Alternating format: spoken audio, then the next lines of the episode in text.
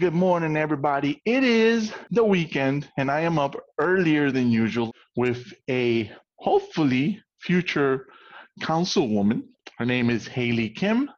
I am Angel R Talk, and you are listening to the Not Just NYC Talking podcast.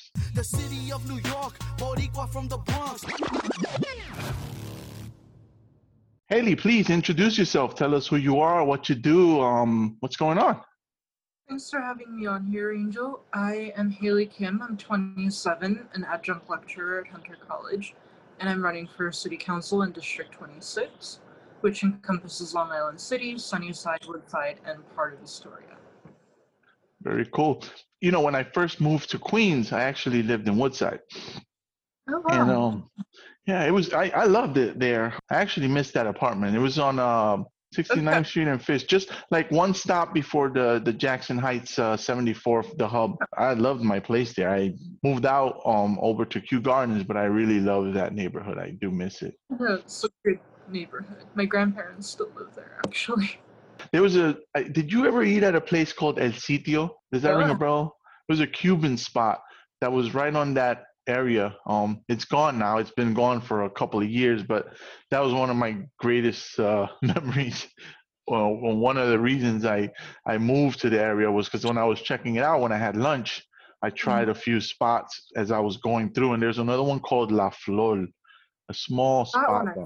Yeah, it was it was nice, and it just made an impression on me, and actually helped me decide to move into Queens from the Bronx, which is where I came from. Wow. Now, this this I found merely by chance, which I thought was very interesting. You you speak Russian, mm-hmm.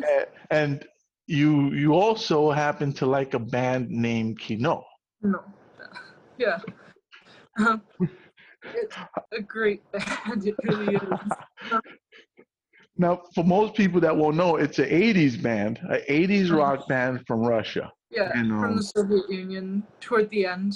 Um, Viktor Tsoi, the lead singer, is credited with partially helping to end the the Soviet Union through his music. Actually, he kind of galvanized a lot of very young people to to revolt. well, he did since pass away, and um, well, here we are. I'm 43. I have absolutely no connection to Russia, you know, in terms of uh, family or or but I know the the band. you know, so he did something right. You know, if he's still reaching people all these years later, all over the world that have you know no connection whatsoever. So that's pretty awesome. Now, speaking of galvanizing young people and getting them to vote, you're a young person yourself, and I assume you're trying to get people to vote, right? Especially now. Of course. Um, one of the bigger things actually with open elections is I have a feeling that with every new candidate, there's going to be a slew of new voters who have been kind of waiting for new people to try and enter politics, and specifically city council for almost anywhere between 8 and 12 years. So that's a wild to wait for uh, a new person to start running for there to actually be a real chance. At least until hmm. very recently, it was really rare for a challenger to beat an incumbent. And right now, because there are not many incumbents in city council, this is like a really big chance for voters to come out and really change the shape of New York City politics from now on. Hmm. Speaking of beating incumbents, look at the picture you have behind you. Oh, yeah. that was very surprising because uh, that she took she took down a very a very powerful long-standing Democrat. Actually, attended a few of his uh, uh, town halls. I was giving him hell about deporting uh, veterans. Oh. You know, how you you know it, it kind of pissed me off that people who serve the country who may not, you know, may not have been documented were being deported. You know, so it's some of them injured, some of them with trauma, people we should be taking care of because they served our nation. And um, I took them to task on that. You know. we need people like that. Um, if I ever do anything wrong, if I ever to get elected, I would want my constituents to tell me that they don't like what I did. So that kind of thing is really important. Hmm. Yeah, it, it, I, I, these days, and you, you can tell me your thoughts on that as well. Um, I don't feel the majority of politicians listen to or care what we want. You know, we have um, next to where I live, we have a big hotel, and that hotel is um, has been it has been used as a shelter, which I didn't have a problem with because when I came to to to um, New York City from Puerto Rico, uh, uh, the the first couple of days we stayed with some family friends, and then we went to a shelter as we were kind of sorted out. So I'm not against that. I, I want to help people. I support helping people, you know? Um, and things were okay, but then they start, I guess when COVID struck, the hotel kind of became strapped for cash, understandably, and they lowered their rates to really, really low rates where uh, people are renting rooms for parties they're throwing COVID parties. People are getting drunk. They're throwing bottles out the window. And uh, the the pinnacle of it all, the biggest thing was that we've had two shootings. People in the hmm. parties mm-hmm. having beef with each other and shooting, including a drive-by shooting. We didn't want the hotel be to be used for that. Mm-hmm. Um, and it's still happening, you know. Um, we've had police out there, so someone's listening somewhere to our complaints and stuff because we did have police stationed like almost every every day you see a cop car there.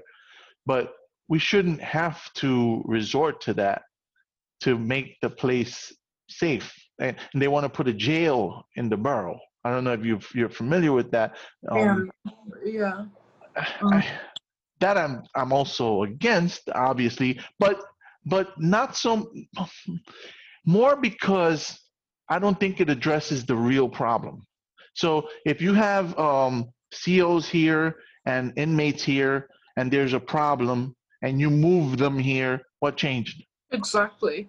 So it's sort of a shifting of the issue from Rikers into other smaller jails, which really doesn't do much. Um, they talk about it being a community kind of jail, which I don't think it really makes that much of a difference. I don't really buy that. And you know, people talk a lot about being tough on crime.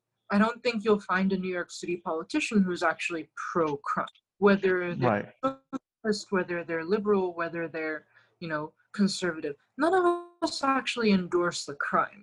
We don't want there to be crime. And one of the things that you have to acknowledge is that if you want to be tough on crime, you have to think of the root causes.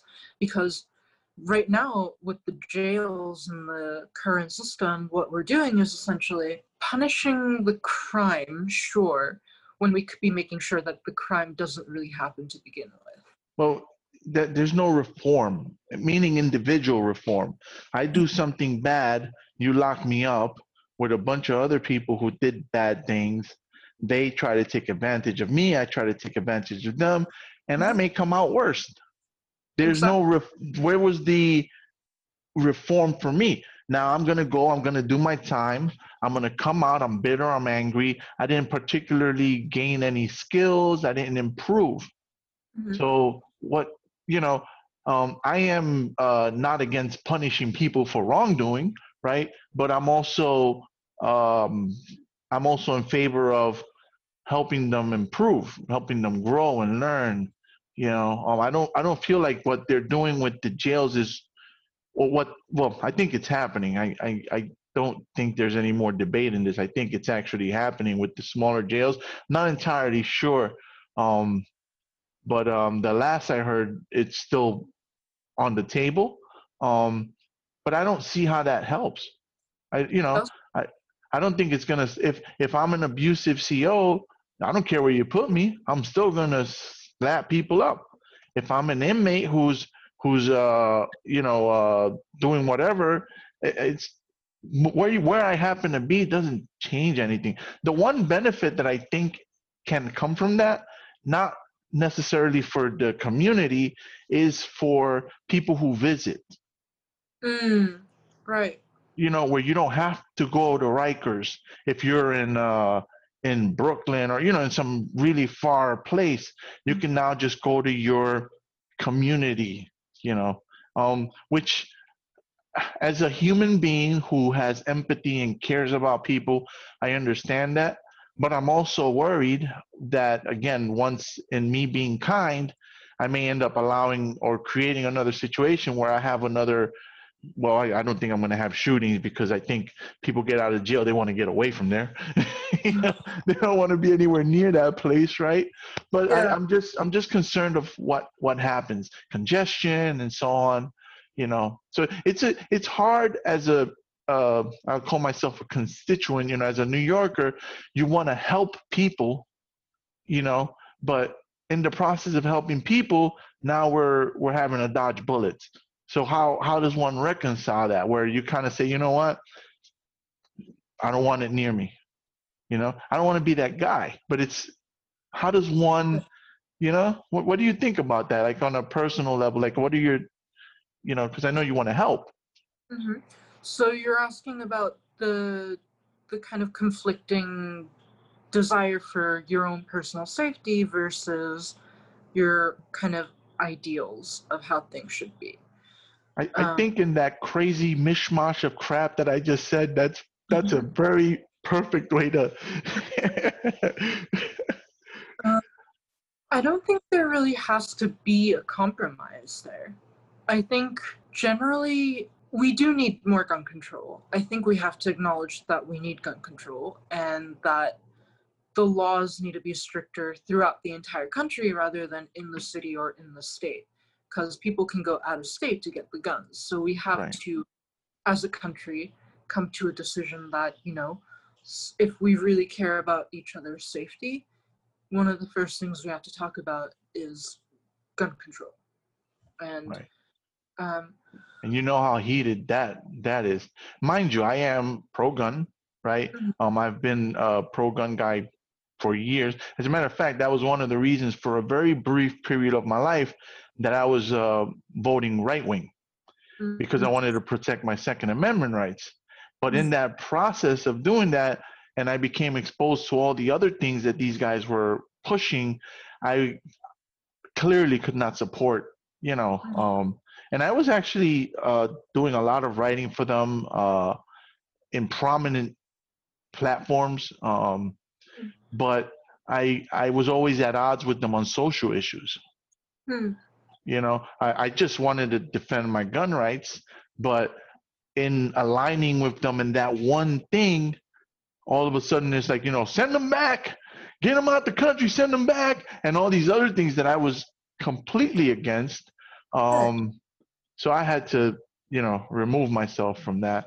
Um, but I, even as a pro gun, I'm sorry, I cut you off on that, but just wanted to kind of illustrate how we can be reasonable. Even as a pro gun guy, I agree that in the country, the laws are far too laxed. mhm, Um, it, it, it, to the point where even I have said to myself, if uh, at some point I lose my gun permit and they take my guns away because New York City, I feel is too extreme um, on their gun laws, um, but the rest of the country is too laxed. You know, so I've said if they ever take my guns away legally and, and take away my permit, I'm just gonna go to Tennessee. I'm gonna buy a gun and I'm gonna bring it back and hide it under my sofa.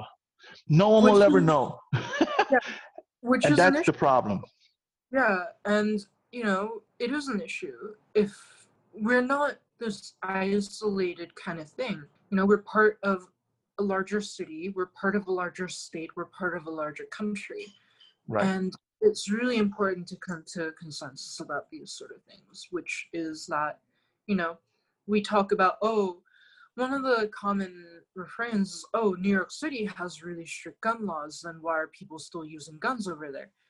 Mm, I, I, I don't say that just to be clear, you know, um, No, um, No. because I, you know, um, but I, I definitely hear that, you know, well, well, New York City doesn't have guns. Well, how come they have a lot of more gun crime than other places? Exactly. See, that's sort of a kind of common thing that I've heard a lot. People, a lot of people argue when they're talking about the reasons for relaxing gun laws, which is people are going to do what they're going to do. So why are you trying to prevent it? What are you doing? And um, I disagree with that, of course. And you do as well. Hmm. And I see there are a lot of things that we can come to a conclusion about, and we can say the end goal is this. The end goal is safety.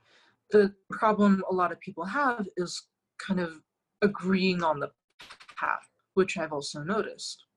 I don't think also, I've said I don't think there are many politicians who are pro crime, right? Right. I right. also don't think there are many politicians who are pro, you know, poverty. I really don't. Um, at least in my kind of naive, like little way, I hope that people really have their intentions are good. It's that we disagree on getting there. I've had a lot of conversations with people who, for example, right now in my district specifically, a huge issue is housing, which it seems like if we're talking shelters and we're talking homelessness, um, it's a big deal. It really is. And especially now. I mean, you've noticed you take the train and it's it's pretty bizarre. and it shouldn't have only come to this to kind of bring this issue to a forefront. We've been talking about homelessness since the 80s, I believe, and we've had many, many ways of trying to relieve homelessness, but we've never put the money behind fully ending homelessness. I think there are people who think that it's not worth investing in. You talked about a hotel being initially used as a homeless shelter. And I think that also made bigger by de Blasio. I'm not going to say he was the one who like started it or anything because I don't think he did, but uh, there were a lot of hotels that are being converted into into homeless shelters, which as a temporary fix is fine. But we need to think proactively. What are proven things that have actually gotten rid of chronic homelessness in other countries? And the most immediate thing is giving people a place to live It means converting whatever empty units you have into affordable housing units. Again, um, that is the end goal, is to make sure that housing is something that someone in New York City does not have to worry about. And homelessness is the root cause of a lot of crime in the city. So you get rid of homelessness, you get rid of a cause of crime, and you get rid of part of the crime rate again. And we have to think broadly in terms of things like that. What are things that people are are struggling with? What are the situations that have actually changed to cause this spike in crime? I think overall the numbers have gone down within like the general decades long scale. We're still not as bad as we were in the 80s. I don't think it'll get that badly, but we do need to think about okay, we're talking about crime, we're saying we're afraid of crime. What are the things that cause crime? It's lack of opportunity, it's poverty, it's lack of a home. And one of the funnier things that we've noticed during the pandemic is cops being called to deal with homeless people.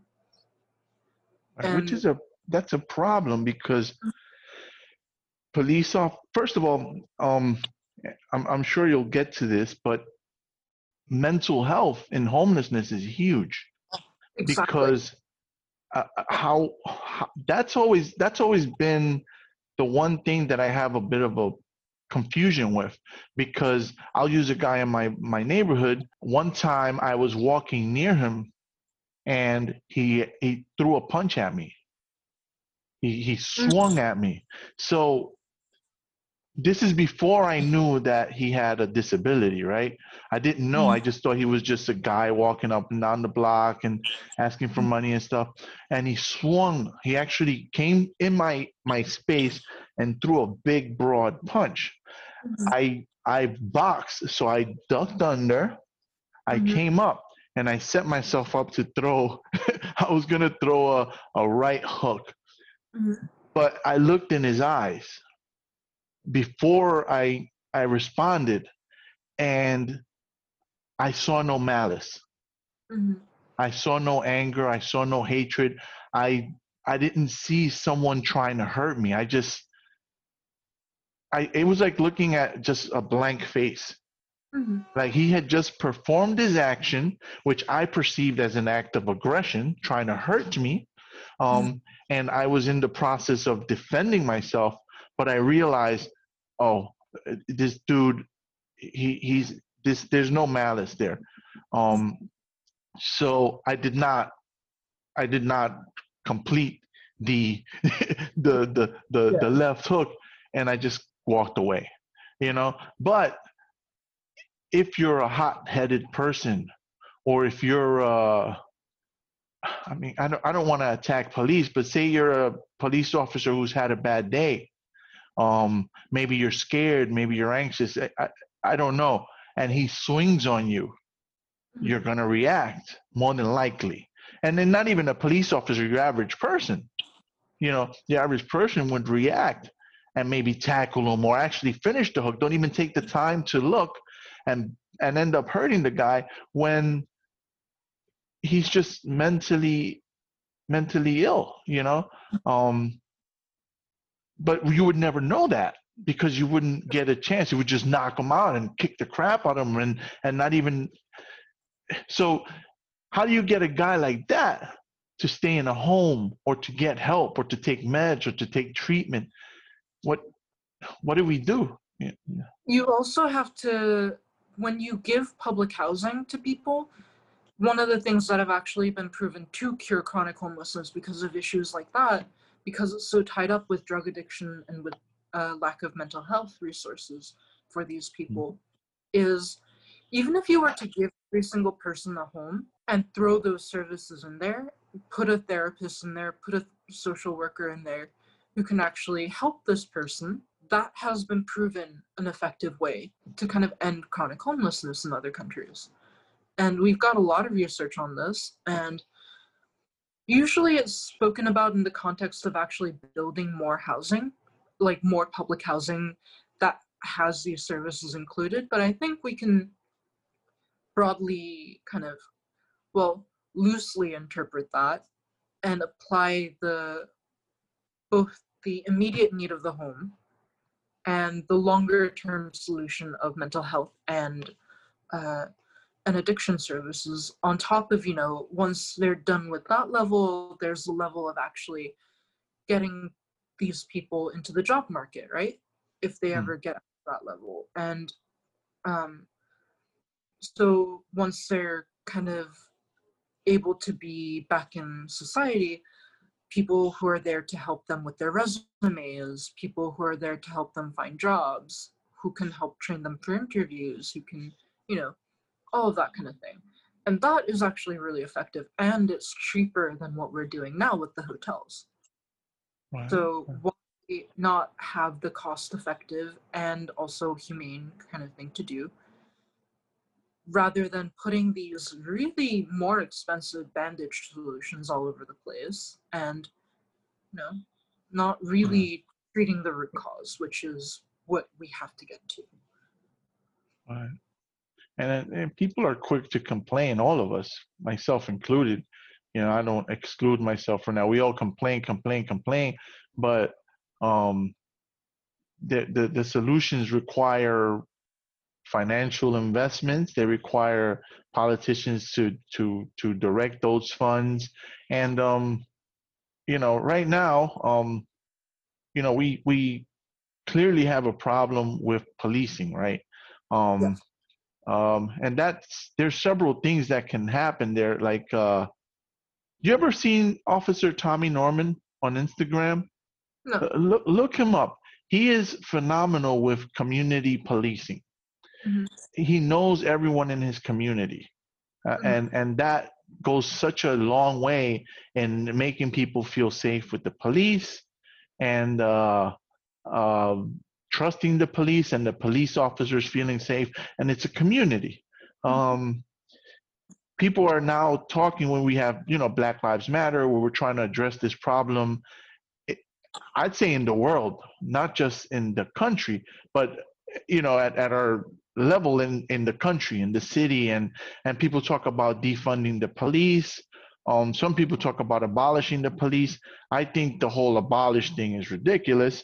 I don't have a problem with redirecting some funds towards those pro- programs you're speaking of because in essence you're reducing the crime so you're reducing the need to have such a heavily militarized police force. And that that one that's one part but also um, in the community policing aspect if i know you you know me we're friends it will make a safer community for everybody. So these things could be they could be handled. Um, it's just i don't think i think people in general uh, don't don't want to reason and compromise with it right you, you're going to have the people who say abolish the police and you're going to have the same the other people who say um, blue lives matter and and that guy deserved it so there's these two extremes um, in everything. Even if if we were to get into the gun debate, oh my God, forget about it. If I brought you know somebody who's an anti-gun person or a pro-gun person, and we try to talk, there will be absolutely no compromise, mm-hmm. none whatsoever. I think like I'm a, a rarity in that, you know. But if we people would be willing to compromise a bit, um, if politicians um, you know, were like yourself um, that would listen, and you're saying that's what you will do. So if we have people like you that are actually listening to the people and understand it because you're from it, you're you you grew up here, you know, you came here um, like first grade, right? So you're you've you've been here your whole life. I came here kindergarten. I've been here my whole life. This is all I know. So we are the community you know so getting people like yourself like aoc behind you into these positions i love having her in there because she tells us what it is politicians i felt they never did what she does in terms of talking about things she tells us i'm sitting in this thing uh, in this briefing and here's what they want to do. And this is why this process is broken. She's letting us have an insight into things that we've never seen. So it, i love it You know, I absolutely love it. Yeah, no, AOC is actually my congresswoman, so I'm very happy to to have her poster up on my wall. very deliberate choice as well. I have to admit. Yeah, well, of course. I that was the first thing I noticed. I saw you. I saw your face, and I saw AC. I'm like, mm, I know what you're doing. And no, I think she's also got a lot of great ideas in terms of she understands what some of the bigger systemic issues are. It's poverty. Hmm. People, they're being told, we have no money for education when we do have enough money for all these other things. And, you know, we talk a lot about education, we talk a lot about reducing crime. Another thing we need to do is to put money into public education and we have to yeah also sort out some of the things that go on with the bureaucracy of course and that is one of the steps but also putting if you look at what a politician decides to fund you know what their values are hmm. it's so applied to what legislation that they kind of decide to sponsor and everything of course but that is a little bit more kind of it shifts with things but a politician funded what they funded. Or um, you you also know who's who's paying for them based on what they fund. Precisely, and I think toward the the middle of the Black Lives Matter uh, protests this time around, there were quite a lot in my in my area actually, and there was a man called Donovan Richards who's uh, likely our borough president, and he spoke mm-hmm. there. And I didn't vote for Donovan Richards, but I respected what he said at the protests, which is, uh, you know, these police have to get their their knees off of our necks. Essentially, they have to stop killing us. And I, I was really moved by the speech. I was really inspired, and I thought, okay, he and I have differing views on real estate and things like that. Okay. But it doesn't detract from how inspiring the speech was. And then he rolled what he did very recently was to lead sponsor a legislation that amends the chokehold ban. that uh, the city council got uh, got passed, and I found that a real betrayal actually. And Mm. instead of saying people deserve homes, no one deserves to be out there like suffering in extreme weather, whether it's COVID or not. They deserve dignity, Mm. and that is primarily what I agree with with Alexandria Ocasio Cortez and the Democratic Socialists of America is people should come before profits. We need to show that our values are actually for people rather than outside interests. We need to show that, you know, okay, so we're going to be spending more money on things that don't make us that much profit. We're thinking really short term if we think like that. If we invest in people, we're investing in profit as well. Like back in the 70s when wealth was a lot better redistributed and when CUNY was free, for every dollar the city invested in a CUNY student, Hmm. we got eight times back in return when the student graduated, had a really good job, and was contributing to the economy. And sure, four years of investing in a student and longer term, if we're talking general education rather than higher education, K to 12 on top of higher education, sure, it takes a little while. Sure, kids can't vote. So politicians Mm. are less likely to, to have their interests at heart. But we have to show people that we really care about what will benefit them, not what will benefit special interests like real estate, like the police unions, like things like that. Um, like fossil fuel industry, all those things. And it has to be part of the broader conversation that people matter. And that's what I think she was really successful in doing it in the in the New York City level, especially. Although now she's a national phenomenon. oh yeah. Either you either love her or you despise her. Like some i i see a lot of people that uh because uh you know my my social media timeline is very diverse. I have people who i know from my brief foray into the uh into the right wing world so I, i'm still Mhm. connected to quite a few people. Um and obviously you know um most of my people I've grown up with are all Democrats.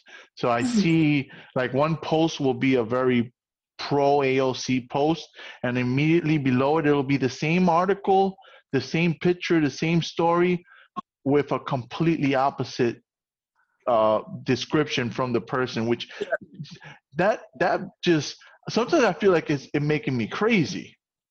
You know, Mhm. like uh, it's just like my brain is going ah, ah, because I'm I'm looking at these two very very opposing views right next to each other, one Mhm. right after the other, and I'm just sitting there like, this is crazy. This is uh, the the the state of our country. Right. You know, And used show actually way back when it was a lot of what you think of as progressive policies had a great amount of public support. Um, yeah. back when back in the 80s back in the 90s this was the case and universally people were for things like letting people have health care you know um, without it draining their bank if they got sick and things like Well, look at the ADA. The ADA was uh, bipartisan. Just Mhm. celebrated 30 years. Um, uh, um, 30 years of the ADA, and uh, that was a bipartisan effort. It would never have happened if uh, if if uh, Bush wasn't on board. If it, you know, it just it wouldn't have. Uh, it, it wouldn't have. There's just no way. If people don't work together, some things will never happen. You know, so you you have to have. Uh, it, it just.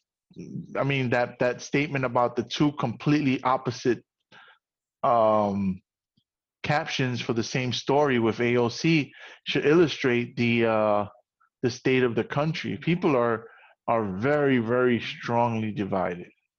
yeah and i think it's, very. it's been kind of declining this sort of unity that we were supposed to have and we're divided on interpretations of what is a healthy economy or not, which Mm. for some people it's the stock market, it's you know Dow Jones, it's numbers. Whereas for other people it's sort of more okay, are people okay? Do or like people have small small business, right? You you you you mentioned that on your website, and Mhm. you yourself have some experience with that with your own uh, family. So uh, my dad owned a small business until COVID kind of took it away. And I've been watching from the sidelines for the last 10, 12 years mm, how difficult it is to run a small business in New York City. The rent is ridiculous for commercial as well as residential units. And there are interests that actually really affect both. It's not, you know, separate issues, it's connected. The same kind of people who have interests in the residential real estate market have an interest in the commercial real estate market. And it's wrong. There might be kind of debate on whether you tax the the landlords to make it easier for small businesses to thrive and get a smaller rent price, essentially. Kind of the way that um, over here, uh, residentially, you have empty units. Um, you do. Half of the luxury condos that we've built in Long Island City are completely empty. So, Hmm. what do we do with that to make sure that the landlord doesn't keep Hmm. raising the rent? right. it's to tax them that the the unit goes you know the person who who owns the the unit should genuinely make sure that the unit is filled and that also kind of lowers the rent because they're kind of just like okay who matters uh, right what matters right now is it getting $5000 for this one unit or is it getting $2,500 each for these three units in total. And taxes incentivize things like that. And there's a similar kind of thing with commercial rent. There are a ton of empty storefronts here in Harlem, in all these different areas, and you have to tax it. You have to tax the landlords so that they have an incentive to to kind of lower the rent when they lease the unit out. And that's one of the ways we can do it and that's one of the ways we can support small businesses so that they don't have as big of a burden to bear when they're hiring employees a lot of people i know would love to pay their employees better Right. but they have to consider rent they do have to eat. And so if you get rid of absurdly high rent they have more money to distribute to their workers. And that's kind of part of how it works. And also unionizing the workers so that they actually have kind of a say and more of a voice. And they can push back on things that they don't like. It's it's there's there's so many things, you know. Like if you speak about one piece, it, it can. It's like um. I forget what it was called from programming. We would do a tree. Hmm. If this, then that. Mhm. If that, then this. Like a flow chart of uh of um sequence of you know ev- everything in, in you know you guys in politics would have have a tough job because everything you do has a, a cause and effect and some Mhm. people are going to support it some people are going to be against it and everybody will have their their views and it's hard to uh to get people to as we, we've been saying to compromise Mhm. on anything it, it doesn't matter what it is it blows my mind how we can look at the same exact thing and you see one thing and i see an entirely opposite thing Mhm. even though we're looking at the same exact thing it is absolutely mind-blowing And compromise is important, but also it's more about getting to that common agreement on goals, I think, rather than Right. compromising on the legislation itself.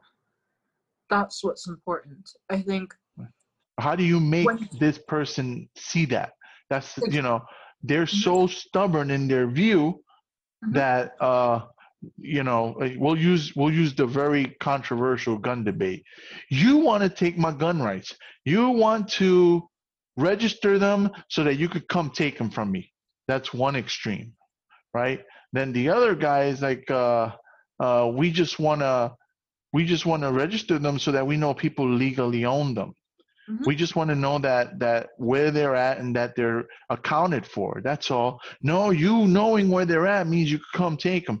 Because culturally, if I grew up in a place like Tennessee where I can just go to John's gun store and just pick up a rifle and bring it home, and all of a sudden I'm in a place like New York where I have to go to you know one police plaza.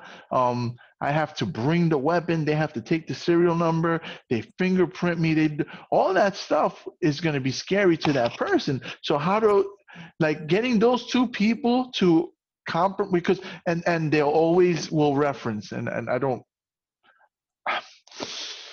I, I, I, they always reference certain historical events where groups of people were killed in mass Mhm. as the first step was gun registration.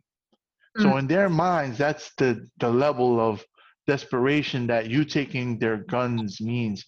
So how do you get that person with that mindset to compromise? And then you have this one person who's just entirely wants to get rid of them altogether. Getting those two people to agree, I it is a I don't know. I have no idea how we do it. In fact, I feel, and I hope I am wrong on this, that if it ever comes to that, we're going to war. you know, I those guys, I I went to a place that was like a compound, Mhm. like an actual military compound. They had helicopters, all kinds of vehicles. Um, uh, I saw a tank. I'm talking about a civilian compound that had these things. Nice guys, very nice guys, great group of people. I don't I don't want to appear like I'm disparaging them. They were very hospitable to me. Um, they're very kind to me. My point is that this is the guy you're gonna try to take the gun from. I, I, let me rephrase that. That that's the guy because I don't I don't mean you and I don't mean that that's Yeah. what the agenda is. That's the guy that this anti-gun person wants to crush and take away that stuff from them. How how it's not going to happen without a fight. You know what I mean? Um, and then I don't want to bring up the gun debate, that, you know, because that that's a three-hour conversation. Yeah, but just an example of, yeah. you know, just like how do you get those two very extreme people on this very extreme issue to ever agree? I have no idea. I think the interesting thing is that I've found at the city council level, there are people who are willing to compromise on not the the intention of the legislation, but on whether you get the legislation passed or not, because they like you personally, which is really important. New York City is different from the national, of course. Our Mm. focus is different. Our abilities, our reach, our scope, different from you know what someone in Congress can do. So one of the things that I've heard about was even to do with libraries. One Mm. Congress, uh, one city council person had a not great relationship with the rest of the city council person, and they were unable to get as much funding for their borough as they would have been able to if they they had had a better relationship with these other council members and Hmm. another council member from that same borough who had a better relationship with the rest of the city council was able to sort of put the was able to secure the rest of the funding that was needed um, I, I'm trying not to identify anyone. I I I understand. Yeah, And- I understand. I don't have a clue, so you're good. Yeah. I have no idea. My brain automatically thinks left and right, but may not be the case. Maybe you know that doesn't matter. We don't want to say no names, and you know we don't want to do anything like that. But uh, over here in the city, it's not so much left and right. There are very few registered Republicans here in New York City. Correct. But Correct. it's more about centrist versus progressive slash socialist. Um, Hmm. It it kind of comes to a point where I think the job of any progressive or socialist to get selected into city council is to bring the centrists into our tent. So um, we have to agree that the common goals are there. The goals are to make sure that people don't have to live without a house or a home, so that they, right now, it's also really heavily tied to health. Homeless people, we were worried that they were going to get sicker than, or rather, that they were going to get at a higher rate than people who, well, or at least at the same rate as people who were essential workers, right? For a Mm. bit. When it directly affected us, people cared. um, you know, Right. it was a. Makes sense. Should not have taken that. I don't think it should have taken that, but agreeing that people being able to have a home to go back to at the end of the day is important should be an agreement. Um, a centrist and a progressive should be able to hold hands on that and pass through legislation that actually addresses these issues uh, whether it's a tax on landlords for empty units. That's that would be the point of contention. How to do Mhm. it. Exactly. Not necessarily we want to do it, but how. And that's Mhm. where that's where they're gonna fight. That's where they're gonna disagree, and that's where making that friend and having a good relationship with each other makes a difference. Because if I don't like you, um, I'm, I'm not, you know, you know, Angel, I need this money. Good luck. exactly. You know? like, good luck good luck with that you know as opposed to someone who's your friend or at least you have a good relationship i I mean this is in in work and in every aspect in life you know hey um let's talk about this all right so i'm willing to do this if you're willing to do this and you you know hailie um would you like to um give like any closing remarks or um how people can find you how people can donate for your campaign how you know anything you have before we we uh we close for the the weekend?